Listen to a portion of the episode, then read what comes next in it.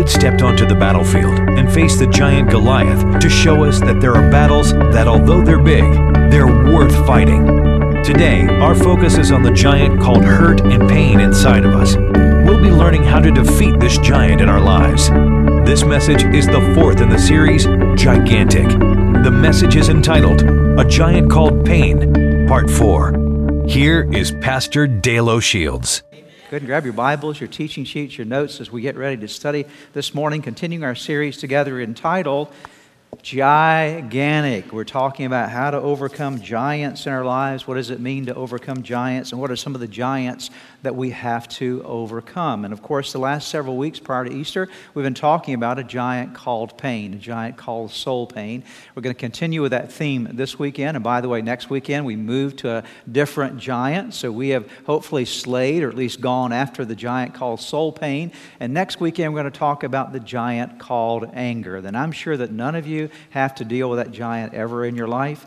But I want you to be back anyway because maybe you know someone that has this issue and you can help them with it, all right? So make sure that you're back next weekend. 1 Samuel chapter 17 gives us the story of David and Goliath. You know the story well, and how David stood up against Goliath, and how Goliath was intimidating the armies of Israel, and how David made the choice to rise up in faith and go against Goliath. And of course, we all know the story of how Goliath fell, not because of David's strength or power, but because God was with him, and God allowed him to slay this giant. And all of us have different kind of giants in our lives, things that live on the inside of us that keep us from being everything that God wants us to be. And one of those giants, as we've talked about, is a giant called soul pain, hurting on the inside. And there are a lot of people that go about life and they may even be smiling on the outside. If you look at them uh, externally, you would think that their life is all together, everything's going well. But somewhere inside, they're hurting. They're hurting from maybe a sense of abandonment that they've had in life, rejection that's come their way. Maybe they're going through some pain that's happened because some relationship has been kind of abusive to them, painful, it's broken their heart in some way. Maybe they're just disappointed about how their life has turned out. But on the inside, they're hurting and hurting deeply. And again, Nobody in the whole world may even know what's going on, but they carry this pain inside of them, and this pain restricts them. It keeps them from being all that they could be. And God loves people who are hurting. God loves all people, and He loves us when we're hurting. He cares about the broken, hurting places in our lives. And God is a, broken, a healer of broken hearts. Aren't you glad He's that kind of God? And He cares about the pain in your life. He really does. He's very concerned about the soul pain, the heart pain that all of us carry in us. And as we've been talking about over the last several weeks together, God wants to put us on a journey to overcoming this giant called soul pain, this giant called a hurting heart. We talked about the importance of naming your pain. What is the name of the pain inside of you? Can you put a name on it? We talked about coming to an awareness of how this pain is having some kind of impact on your life. What's it doing to you? And we talked about getting angry at your pain, realizing that your pain is really limiting you and you need to do something about it, that you're not going to continue living as you have lived in the past. We talked the last time we were together prior to Easter about asking God for help and beginning to call on Him and asking Him to do some things in your life that will put you in a position to receive that healing. And today I'm going to talk to you about two more things as we wrap up this theme of the giant called soul pain. Two more things that you must do if you're going to overcome soul pain in your life. Let me share the first of those two with you. The first thing today that we must do as we're talking about getting to that pathway of overcoming soul pain is we have to learn to follow God's instructions in our lives. Follow God's instructions. I've, uh, over the years, I don't do it anymore because of my schedule, but over the years, I've done a lot of counseling. In fact, a lot of my background is in counseling. And uh, I know what it is to sit down with people and have them to tell me their story. And I've heard lots of different stories, and the kind of stories that I've heard over the years are, are, are, very sad stories, very painful stories that I've heard from many folks describing the kind of experiences they've gone through in life. And talking about pain can be therapeutic. Talking about your pain can help you to begin to get some awareness of what you're going through. In fact, it's valuable at times to be able to process pain by communicating about it. However, talking about your pain will not cure you from your pain. Talking about your pain maybe is a step in the process, but talking is not enough. At some point in time, you have to move beyond that if you will, first base of talking and begin to move towards some kind of productive action. That is, you have to come to the place of being able to take responsibility for the pain that's in your life. Not that you necessarily caused your own pain, but what you will do with the pain that you've experienced and what responsible steps will you take. And God is a God that helps us not just to listen to our problems, He loves to listen to your problems. God will listen to you 24 hours a day, seven days a week, 365 days a year. He's a good listener, isn't He? But God doesn't just listen to your problems and care about your problems. God wants to put you on a pathway so that you can actually get some resolution to them. God wants you to do some things that will help you to take the responsible steps necessary to live beyond your pain. And one of the things that God will do in your healing process is that God will oftentimes, usually in fact, give you some instructions, give you some commandments. If you're dealing with a certain area of pain in your life, God says, okay, if you want to be whole, if you want to be well, if you want this pain to be resolved, I'm going to ask you to do the following things. And He gives us commands that we have to follow, and in following them, we find our healing. You see, all throughout the Bible, this illustrated by the many miracles that Jesus did, even in the physical realm with people. Quite often, when he was healing someone physically, before he would heal them, he would ask them to do something. He would engage them in the process. And so you are a part of the process. God wants to engage you in the process of your own healing. Let me take you to John chapter 5, verses 5 through 8. We'll look at a story there that describes, uh, I think, helps us to see, we might say, some of this cooperative effort that God calls all of us to in this healing process. The story takes place in Jerusalem during Jesus' earthly ministry. It takes place at an area in Jerusalem called the Pool of Bethesda. You can go actually to Jerusalem today and go to the ruins of the Pool of Bethesda and see those ruins that still exist. The Pool of Bethesda was a place where sick folks would gather. People who were in need would gather there. And there, the basic idea was that there would be certain times of the year and seasons when the angels would come down and, down and stir up the waters there at the pool of Bethesda. And those that would get into the waters when they were stirred by the angels would receive healing. And so there were lots of people waiting around the pool, hoping to get well, wanting to be healed from their various maladies. And here we find Jesus coming to the pool of Bethesda in Jerusalem. Let me read to you part of this story. One who was there, that is at the pool of Bethesda, as Jesus now approaches to that particular site, one who was there had been an invalid for 38 years. Now, that word for invalid means to be simply ill or sick. It means to actually be weak. One of the translations actually says weakened. What we see here is he was a paralyzed man. He was an invalid, and this was not a short term illness. He had been sick this way for 38 years. For almost four decades of his life, he had had this problem. That's a long time to carry on an illness, isn't it? When Jesus saw him lying there and learned that he'd been in this condition for a long time, he asked him, and notice the question that Jesus asked, read it with me Do you want to get well? Now, doesn't that seem like a strange question to you? It's always struck me a bit as, as somewhat of a strange question because, after all, here is the man at the pool of Bethesda where people get healed. And so Jesus comes to this very place and he asks the man what seems to be kind of a rhetorical question Do, do you, do you want to get well? Would you like to be healed? Would you be, like to be made whole? Now, why did Jesus ask this question of this man? I believe there are a number of different reasons we could talk about that uh, we don't have time to talk about today, but let me bring one to your attention. I believe part of the reason that Jesus asked the man this question, Do you want to be well? is that Jesus was setting him up to understand that he had to cooperate in the process. That if you want to be well, there's something you're going to have to do in cooperation with me so the healing can happen in your life. And let's see what the man says here in his response. Sir, the invalid replied, I have no one to help me into the pool when the water is stirred. While I'm trying to get in, someone else goes down ahead of me. Now, please stop there for a moment and think about what the guy said. Jesus said, Do you want to get well? You want to get well? The man said, I don't have anybody to help me. In other words, I am helpless. I can't do anything for myself. I don't have any ability to do anything that's going to make my life any different. He had given in to hopelessness and helplessness. And that's part of what Jesus wanted to raise him out of, out of his hopelessness and out of his helplessness, that Jesus said, Do you want to get well? I want you to engage with me in this process. Now, notice verse number eight, and I want you to see then Jesus' response to him. Jesus said to him, Get up, pick up your mat, and walk. Now, think about this for a moment. Here was a guy that hadn't walked for 38 years, and what does Jesus tell him to do? Get up and walk. Now, again, this seems kind of strange, doesn't it? Why would Jesus come and say, hey, first of all, do you want to get well, buddy?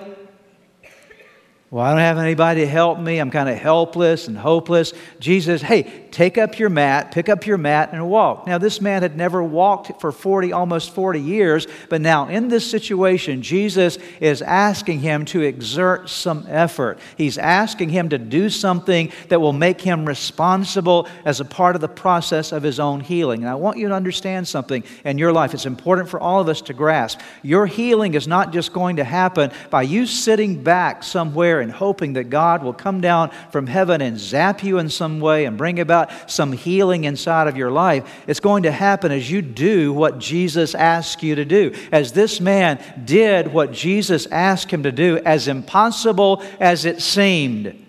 Would you agree it seemed pretty impossible to get up and walk, right? But as, as impossible as it seemed, as this man did what Jesus asked him to do, it was in his obedience that the healing came. Now, there are many, many other stories. This is just one that I happen to use uh, to illustrate my point today, but there are many other stories in the Bible that draw back to this very same conclusion that God wants us to be involved in the process of our own healing. He wants us to bear some responsibility, He wants us to obey Him, and the obedience to His command will will come the healing for our lives. Now, there are lots of different things that Jesus may ask you to do in the process of you becoming whole. A lot of different things he may require of you. I'm not here today to try to create a, a, laundry list, an exhaustive list of all the different kinds of things that Jesus may ask you to do as a part of your healing. But I do want to talk today about one thing I am sure he will ask you to do if you're going to be whole. If you're going to be well, I will guarantee you there's one thing that you're going to have to obey Jesus regarding. And that one thing involves one word. It's called forgiveness. Would you say that word with me? Forgiveness. If you don't step into the obedience level of forgiveness, you will never experience healing in your heart. You'll never be restored on the inside because God's healing streams in your life always flow through what I would call the waters called forgiveness. You can't get to forgiveness without swimming through the waters called, you can't get to healing without swimming through the waters called forgiveness. It is the pathway, an essential part of the pathway to your wholeness in your heart. And forgiveness cannot happen without your engagement. You have to be involved, you have to obey a command to enter into forgiveness. Now, there are three types of forgiveness that you and I have to experience if your heart is going to be be healed from soul pain. You have to, first of all, receive God's forgiveness in your life. You, second of all, have to learn how to forgive yourself for the mistakes that you've made. And thirdly, you have to learn how to forgive other people. So you receive God's forgiveness, you forgive yourself, and you forgive others. If you don't understand these three things, but more importantly than understanding them, if you don't do them, okay? Everybody say do. See, knowing about them is not enough. You have to do them. If you don't do these three things, experience these three things, you're never going to have healing in your heart. First of all, you have to receive forgiveness from God. Here is, is a point I want to start with today. A lot of us in our lives, the reason we're carrying around pain inside of us is because our pain is linked to something we did at some point in time in our life that we feel horrible about right now. We look back on it, we say, wow, how could I ever have done that? I am so, fill in the blank there, uh, ashamed of myself.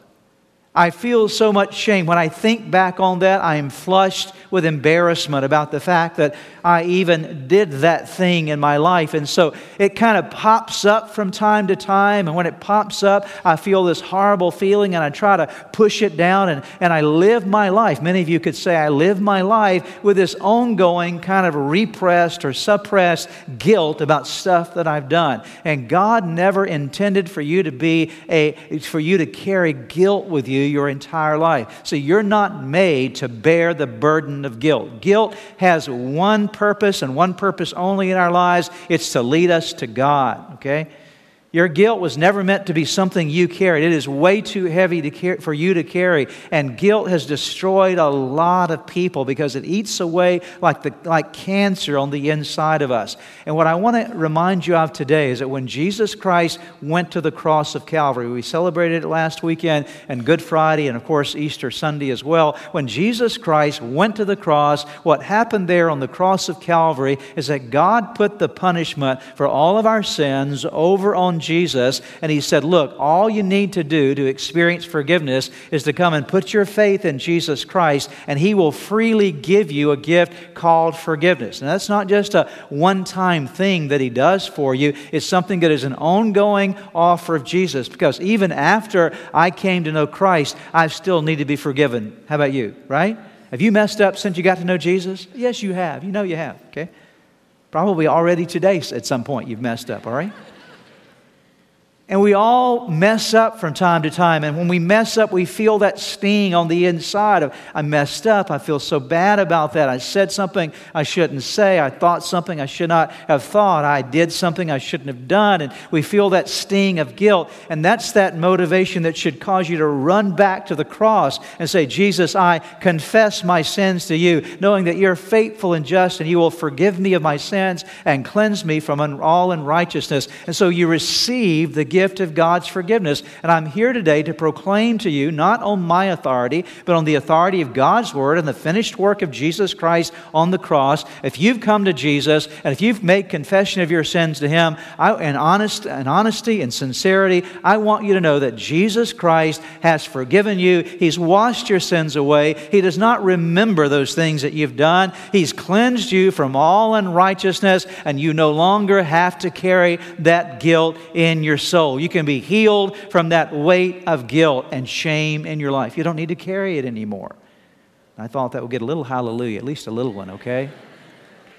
Or a little thank God, something right there, right?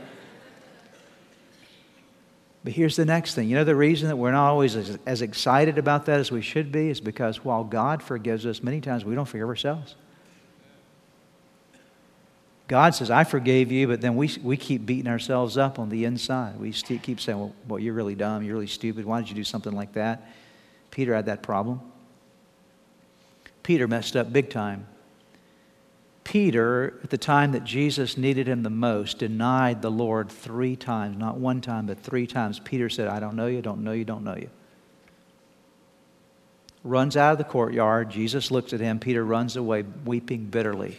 That's massive failure, folks, isn't it? I mean, it doesn't get much worse than that, really. When Jesus, your master and Savior, needed you there in the moment and you say, I don't even know you, three times, and you run out on your master, that's big time failure. And Peter struggled with this and struggled with his guilt.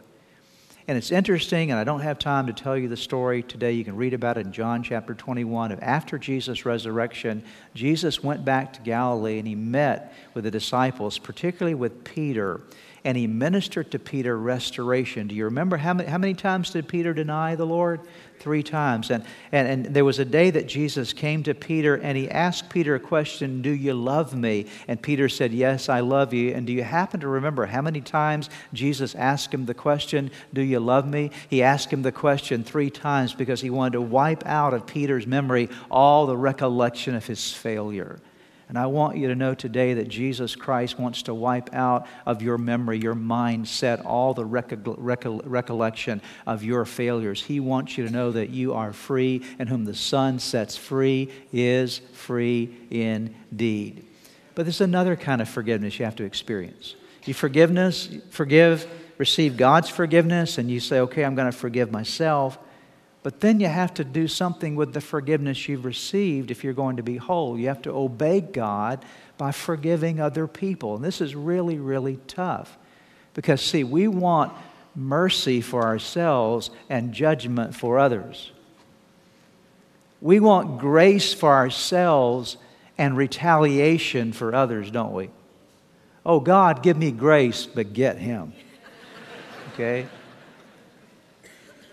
See, we, we never say it that way, but is that not the way we live? Oh God, I need your grace, I need your forgiveness, but, but God, don't be too nice to my enemies, okay? Really make them suffer, okay? That's the mindset we have. But God says, No, I can't operate that way in your life. If you want the fullness of my anointing, if you want the fullness of my purpose to be fulfilled in your life, you've got to do something with the forgiveness I've given you. You have to now give it away in the same way I gave it to you. Notice uh, Ephesians chapter 4, verses 31 and 32. Would you read it together with me? Get rid of all bitterness, rage and anger, brawling and slander, along with every form of malice. Be kind and compassionate to one another, forgiving each other, just as in Christ God forgave you. Now, circle that phrase there get rid of. Actually, the original Greek term that's used there is where we get our English word airplane from. It means to fly it away, let it go, let it be gone from your life. Take away, remove bitterness, rage, anger, brawling, slander, malice. And how do you do that? Well, you, you forgive others just like God in Christ has forgiven you. So God says, look, if you want to be whole, if you want to be healed, if you want your pain to be removed from your life, you must learn to receive forgiveness and to give forgiveness. Now, if forgiveness extending to other people is so valuable and so important as a part of our healing process. Would you agree that it's extremely important that we understand what forgiveness is and what it's not, right? So I'm going to take just a moment here today and help you to understand what is forgiveness according to the Bible and what is what, what's not forgiveness, all right? Two basic things. Forgiveness, what is it? And then second, what's, what's, what it's not. First of all, forgiveness is an event in time. It's a time you come to in your life where you say, I am either going to, at this moment, receive forgiveness or give it. You can mark it in a moment, what might be what we would call a decisive moment in your life. Second of all, it's a choice.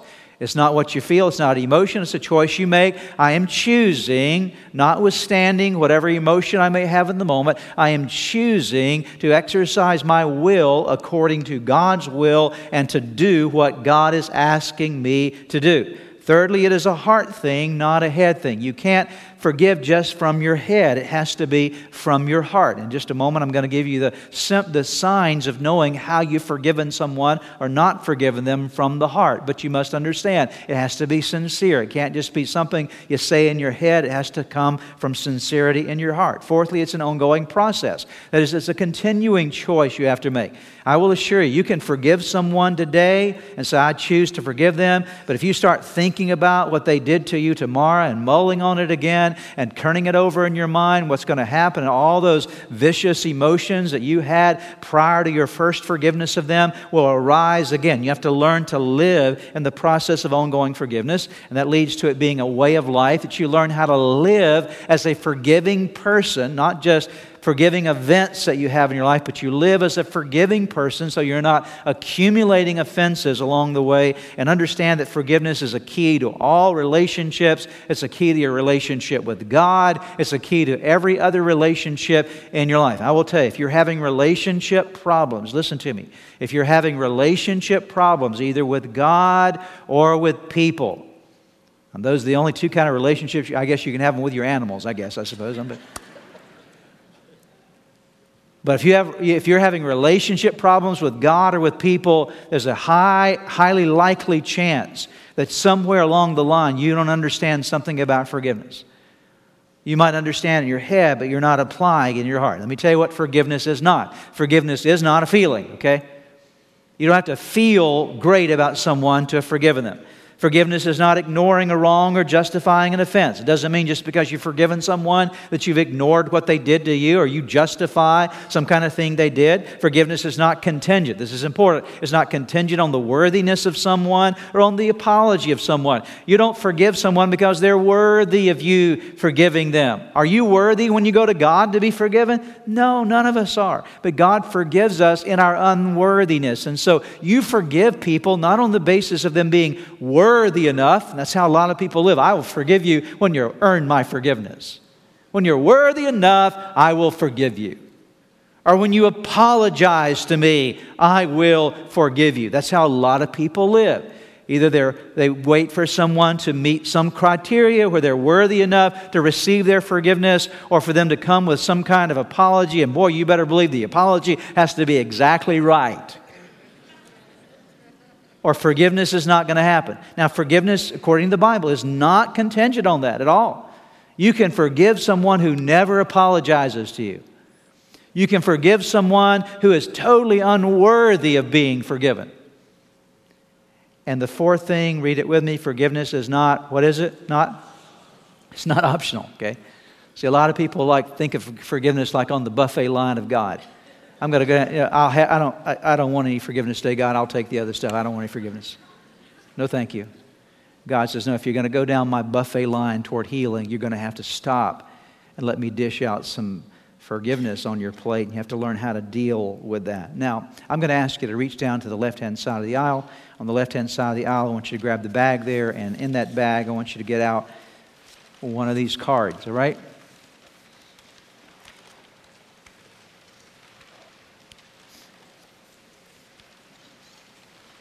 You have homework. Don't get so excited. You have homework. We're not going to take time to do this today because we don't have time to do this today, but you're going to have plenty of time at home to do this if you'll take the time to do so. Do you want to be whole? Anybody want to be whole? Do you? Okay. Do you want to get rid of your soul pain? Do you? Okay, it's about half of you that do. That's good. All right. Rest of you, I know you're getting down into the bags here. You got to walk the pathway called forgiveness. Okay? This little card is designed to get you moving down that pathway, okay? It's called your forgiveness card. Forgiveness is something I need to either receive or give and or both. And what I want you to do is take this card home with you and get alone with God at some point in time in the very near future, preferably, prefer, preferably today if you can and to begin to write down, today I choose to let go of. If there's a sin in your life that you feel like still haunts you, that you haven't received forgiveness for, then say, Today I choose to let go. Write down whatever that sin is, that mistake, the thing that keeps you feeling ashamed. Write it down and say, Today I'm letting go. I'm receiving God's forgiveness in my life. Or if there's someone that has hurt you or disappointed you or something you're carrying around inside of you where you feel like you need to forgive someone, do you need to make the choice to do that. Now, for some of of you, this card is not going to be big enough, all right? Okay? I already know that, okay? So I give you permission to duplicate it. You have permission to do because you're going to need to clear your soul out. Amen? Just take the time to do this. Please write it down. Because I've learned in my life what you write helps you clarify where you are. I can't tell you how many times in my life that in my journaling process I've discovered where I was compared to where I thought I was after I wrote some things down. I look at, oh my goodness, that's where I'm at? Yeah, that's the real me. And so, even if you don't tend to be a journaler, let me encourage you to write it down and write it out and put it on paper and say, I need to let go of. And here's what you're going to do with these cards. Once you've written out who, the forgiveness that you either need to receive or the forgiveness that you need to give, what you're going to do is you're going to pray through these cards until you have a release inside where you've been able to say, I really let go of that. Now, for some of you, it'll almost be an instantaneous thing. You'll write it down, you'll pray about it, it'll be gone. You can throw it away, tear it up, say, That's done with. I'll never go back to that. For others of you with some deeper hurts inside of you, you may have to pray through this for a week, or you might have to pray through this for a month. You might have to pray through it for the next three months or the next six months. It really doesn't matter how long you have to pray through it. The key is you need to pray through it until it's out of your life, because I will assure you, when forgiveness begins to flow, in your heart, healing always happens on the back end of forgiveness. It always happens on the back end of forgiveness. And so take whatever time you need to get this out of your system, but to make sure you pray it through until you've now said, I have let go of this obstacle. I will not let this unforgiveness, either from God toward me me toward myself or me towards somebody else. I will not let this remain in my life. So let me just go back to one final question before we move to the next point uh, that I wanted to cover. I mentioned a moment ago. How do you know you're forgiven somebody? How do you know that it's really done? How do you know that you've let it go? Well, you know that you've forgiven someone by what you desire of them or from them in the future. What you want from them or desire for them. In other words, if you still think about that person every time you think about them, you want them to really get their just due, you haven't forgiven them. But if you get to that place when, when you think about them, what you think of is, I want them to be blessed. I want them to be strengthened. I want God's rich blessings to be upon their life. Now, would you agree that's if you got some enemies and you get to the point where you're wanting them to be blessed, something miraculous has happened inside of you, right? If the people that you wanted to hurt, let me tell you why you don't forgive is because you want them, you want somebody to pay for what they did to you. But when you get to the place where you have let that debt go and you say, God, I want you to bless them. I'm as, they all belong to you, God. But as long as you're still praying, God, go get them. I forgive them. But Lord, eat their lunch up, tear them apart, go after them, God. You say, well, it's just righteous indignation. No, it's not. It's carnal flesh. Okay? But you get to that place. What do you want for the person? What do you think about when their name comes up? When somebody mentions their name, what comes to your mind? Boy, I hate that person. you smile on the outside, but you just have that, that stuff. Everybody know what stuff is on the inside, okay? And when somebody asks you about them, what do you say about them? Do you have a need to say bad things about them or to undercut their character in some way? See what you say and what you think and what you want for another person will tell you where your heart is in relationship to them. So, how do you defeat the giant called pain? You defeat the giant called pain by what? Forgiving. Receiving God's forgiveness and also forgiving yourself and extending forgiveness toward others. Let me go to my second point today, all right? I'm going to need a little extra time today. Is that okay? I'm asking for permission. I'm actually going to take it anyway, but. Uh, um, just sort of serving you notice, all right? But it won't be a long extra time. This next point is important as well. How do you overcome pain? You turn your pain points into power points. Write it down. You turn your pain points into power points. Pain happens in life, doesn't it? Sometimes pain happens because of the stuff we do. We make mistakes, we create pain for ourselves.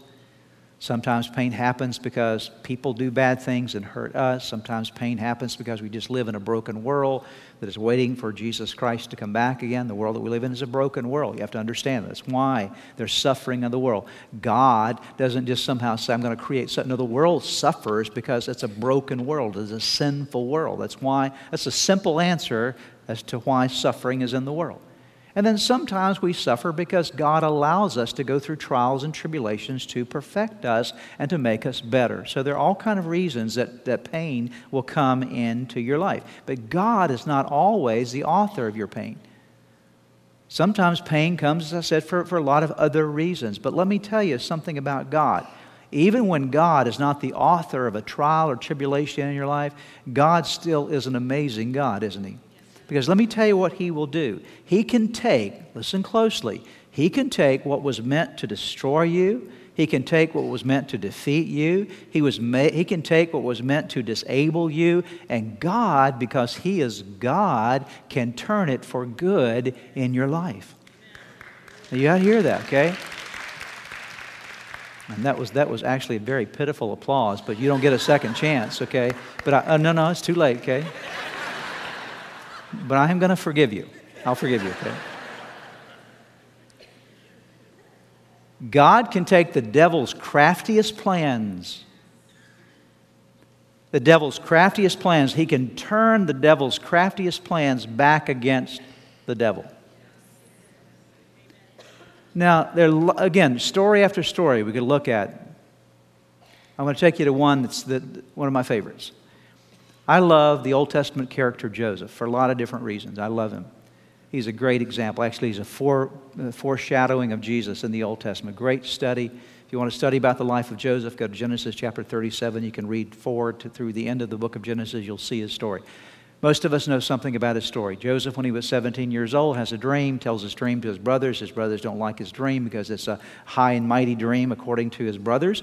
And they become very jealous and they decide to sell him into slavery. First of all, they're going to kill him and then decide to sell him into slavery. He goes down to Egypt. There in Egypt, he ends up in the house of a man named Potiphar. He begins to succeed there. Potiphar's wife uh, has, uh, has, has, has, has eyes on Joseph because he's a handsome young man, tries to seduce him. Joseph resists the seduction ends up being put in prison under false accusation, goes to prison. Somebody promises to get him out of prison. They forget him and leave him there. I mean, he has one bad thing happen after another. If there's anybody in the world that ever deserved to be bitter, it was Joseph, right?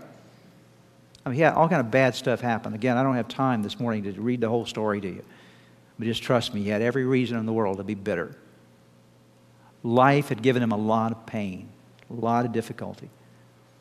After his father dies, his brothers now had, he had found out who his brothers were, and his brothers had found out who he was. And by this time, Joseph had now become the prime minister of Egypt. Because let me tell you something if you don't become bitter, God has blessings for you. If you'll not become bitter, God has blessings for you. Because Joseph didn't become bitter, he ends up making his way through all these trials and becomes the prime minister of Egypt. And of course, because of the famine down in Israel, uh, all of Joseph's brothers have to come to, to Egypt to find food, and uh, they, they, begin, they discover, Joseph discovers those are his brothers, his brothers discover those are Joseph, and of course, what are they feeling? Afraid, because they're, they're absolutely concerned that, that Joseph is going to kill them because of what they did to him earlier. And Joseph had the power to put them to death. And he had the right, at least from a, from a power standpoint, to do so. He could have executed judgment against his brothers and destroyed them.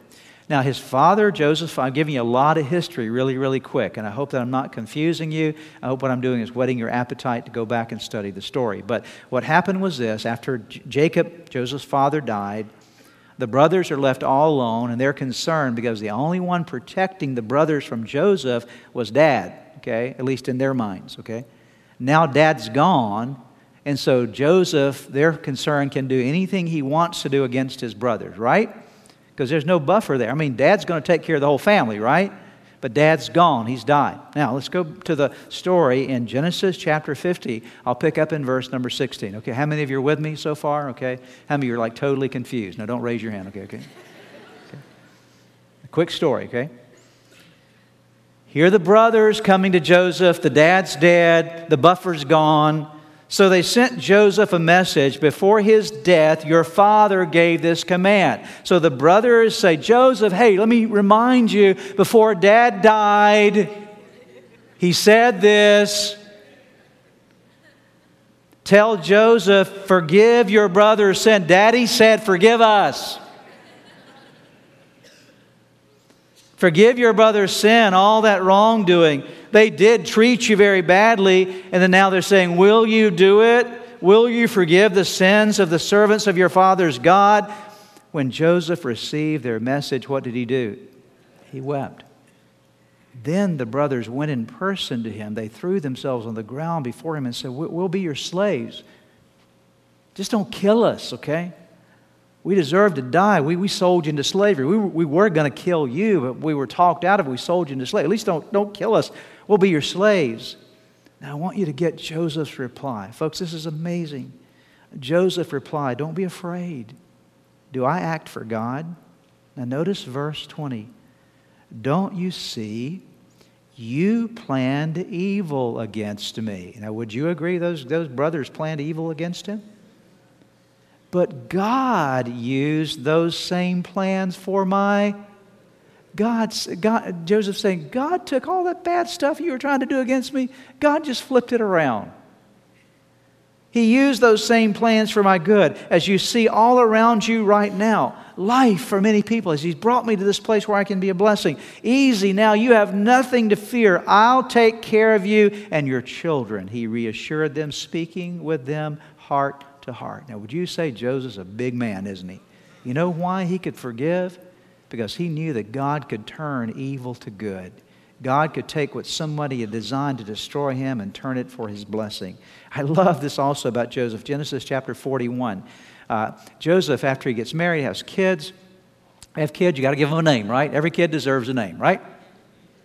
I mean, it's not good to call your kid, hey, what's your name? Okay? They need a name. So Joseph is naming his kids. Joseph named the firstborn, his firstborn child, what did he name him? Manasseh, okay?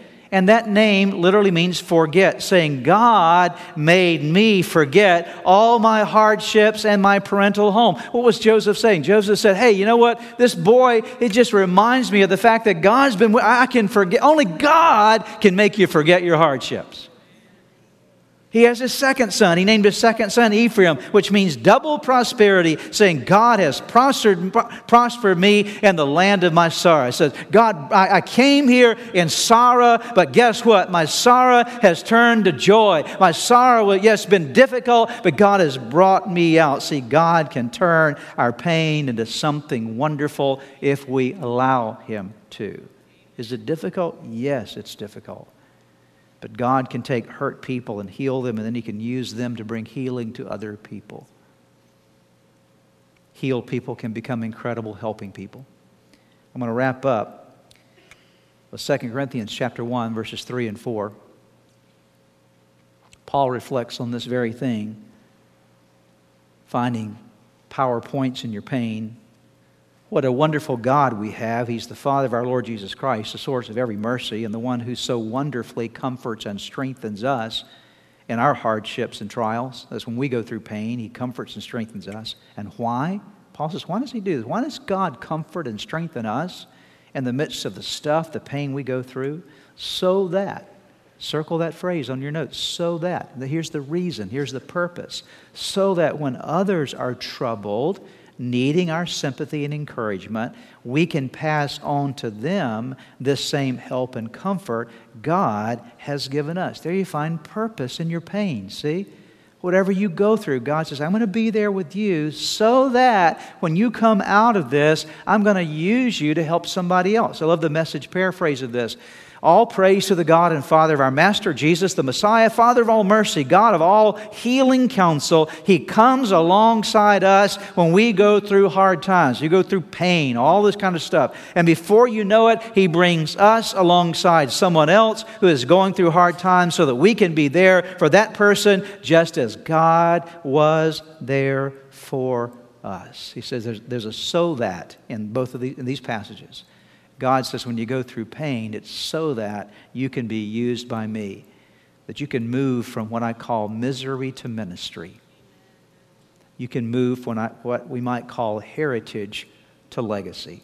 Let me explain those two phrases, and we'll be just about done together. From misery to ministry. See, as long as you live in your pain, you're going to be living in misery. But when you begin to take the steps necessary for healing, what will happen is God says, Now I can move you out of your misery and I can make you a vessel of ministry to other people, serving other people.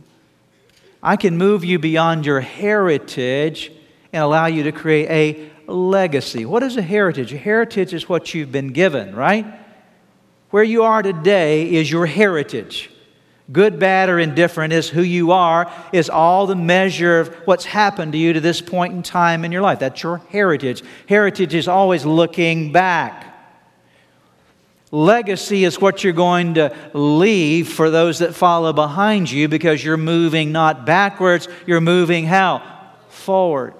And that's what pain, that's a choice we have to make in the midst of our pain. Will we live with our heritage? Well, that's the way I've always been. This is the pain I've always had. It came from my family. My family had this kind of pain, or my family gave me this kind of pain, or this is how all my brothers and sisters are. This is the way my family history has been. We've always been people that have had this kind of trouble. It's always been like this. You can live looking back on your heritage, or you can turn things around and say, yeah, that was my heritage, but it's not going to be my legacy. It's not going to be what I am.